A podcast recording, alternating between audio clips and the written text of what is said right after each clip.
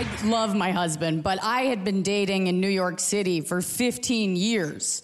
So I'm basically a rescue dog. I'm like, just don't hit me and let's lie down. I.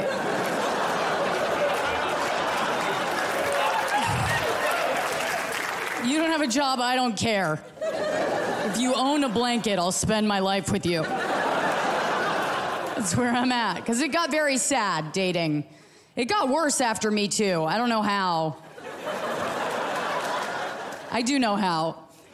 It's that it turns out it's actually far creepier to hear a guy ask for consent. It's like you bring a guy home to your apartment, he'll put one hand on your tit and be like, Do you consent to this?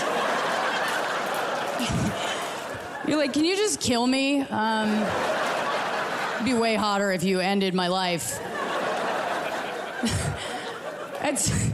I've been 32 for a couple years now, and I can't believe how much longer I have to go.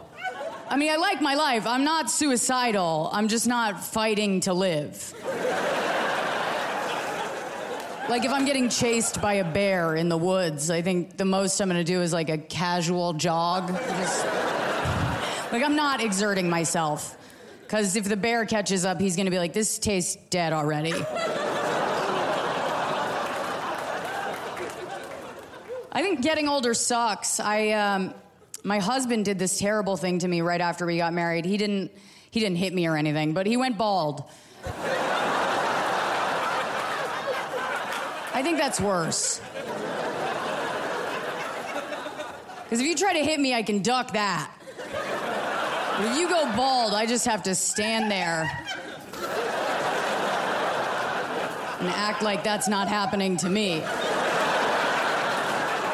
This was not okay. I mean, the pattern wasn't.